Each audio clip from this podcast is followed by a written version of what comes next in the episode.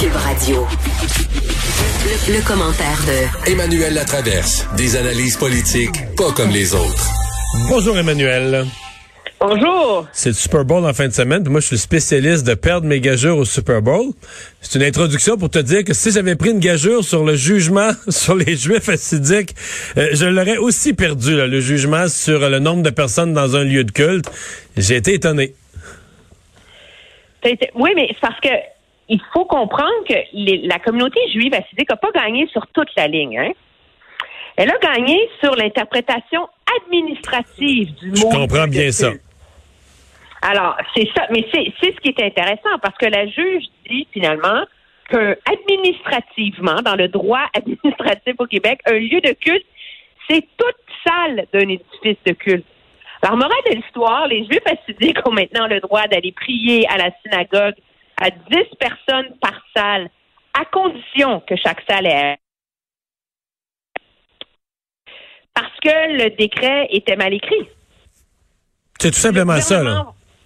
Ben, c'est aussi simple que ça, parce que sur le fond de la question, parce que l'argument aussi du Conseil des Juifs assidiques, c'est de dire que pour eux, prier, c'est presque un service essentiel, que c'est au cœur de leur... Ben, pas presque, pas, pas presque. Il disait, il disait que c'était un service essentiel, aussi important, il nommait une série de choses, et donc plus important que les mesures sanitaires.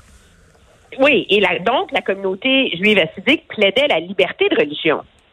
Et sur ce point-là, la juge a rejeté la, la, demande sur la question de la, de la liberté de religion en disant que en ce moment l'intérêt public était plus important que le droit à la liberté de religion.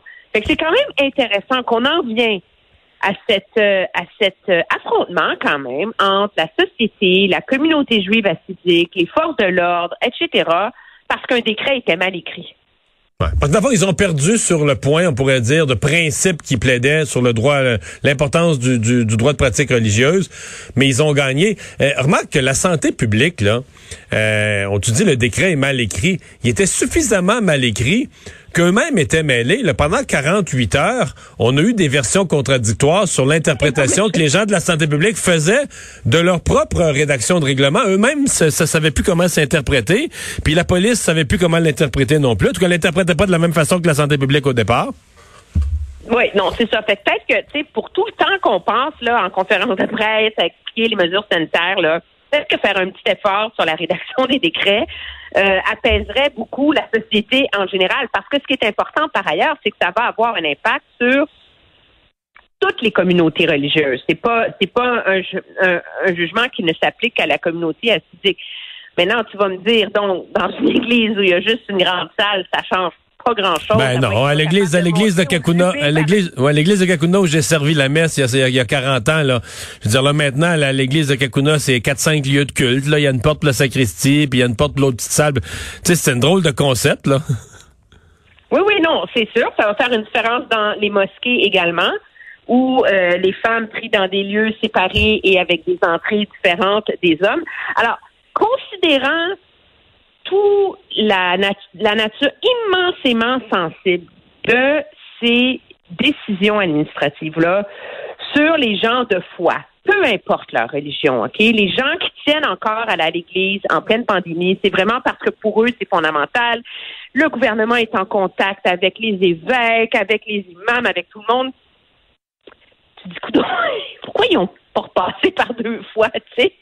c'est quand même assez surprenant. Là, le gouvernement dit qu'il prend euh, acte euh, de la décision. Maintenant, la question, c'est est-ce qu'il va réécrire le décret ou bien est-ce qu'il va tolérer cette espèce de, de, compromis administratif sur 10 personnes par salle pourvu que chacun ait sa propre entrée sur, sur la rue? On va voir, tu sais.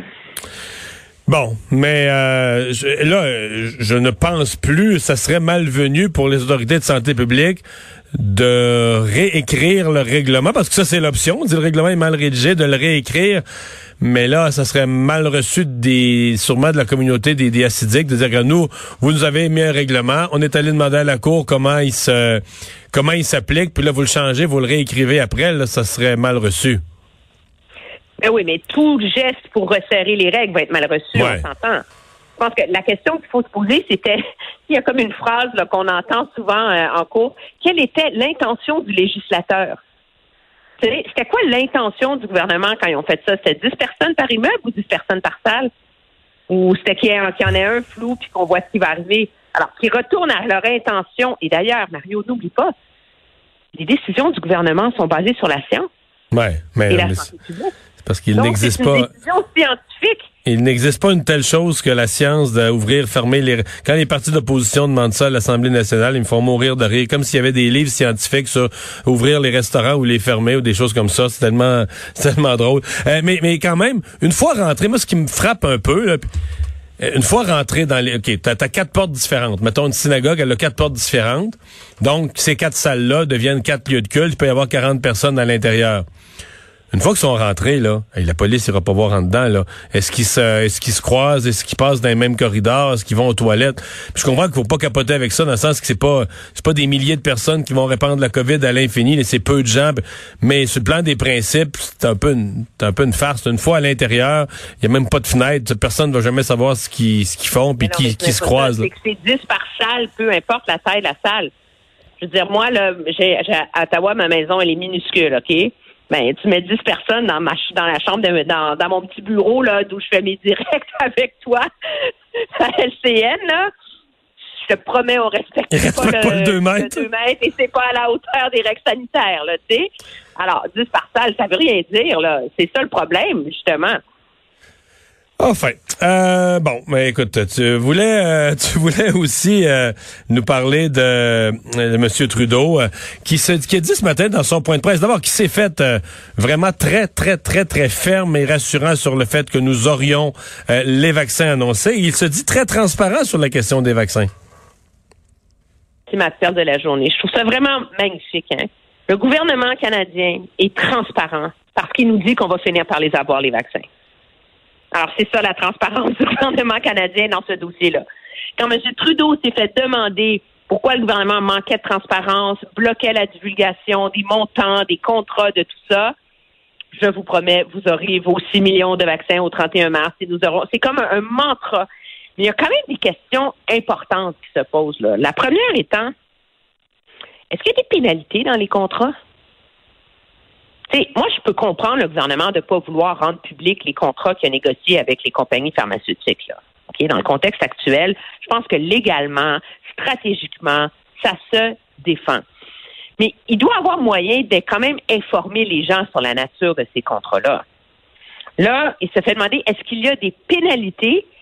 Et là, c'était vraiment C'était le ministre James Duclos qui a répondu. Il a dit la relation que nous entretenons avec les compagnies pharmaceutiques est solide. Et c'est la raison pour laquelle nous aurons vos vaccins, nos vaccins. Et elle est solide parce que Santé Canada est une institution crédible à travers le monde. C'est comme ça qu'on travaille en étant transparent.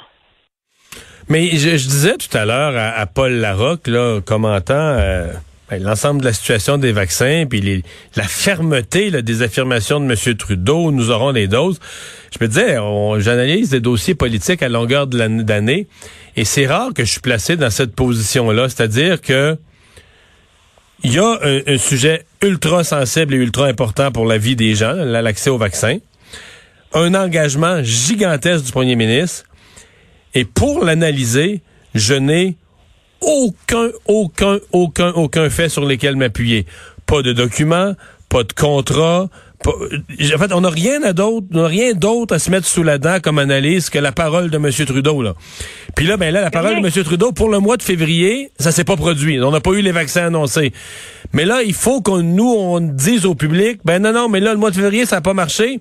Mais en mars, c'est 100% garanti que ça marche. Sur quoi je m'appuie pour, pour dire ça?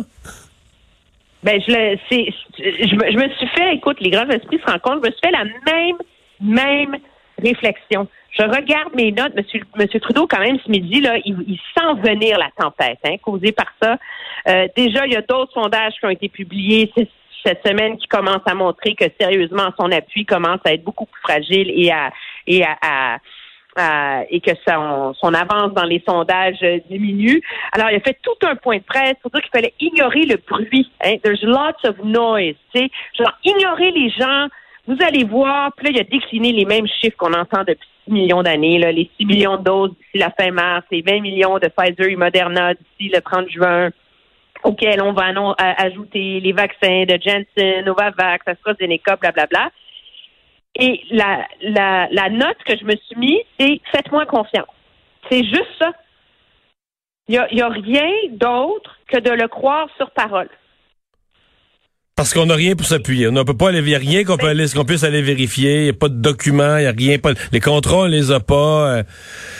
Fait que ça nous met, euh, tu sais, pour nous, là, ça nous met dans une position de dire, ouais, on est obligé de dire aux gens, on n'a rien à analyser, là. Vous, vous croyez, vous croyez pas, M. Trudeau, mais c'est un acte pur, pur, pur de foi en sa parole et en sa capacité de faire livrer les compagnies.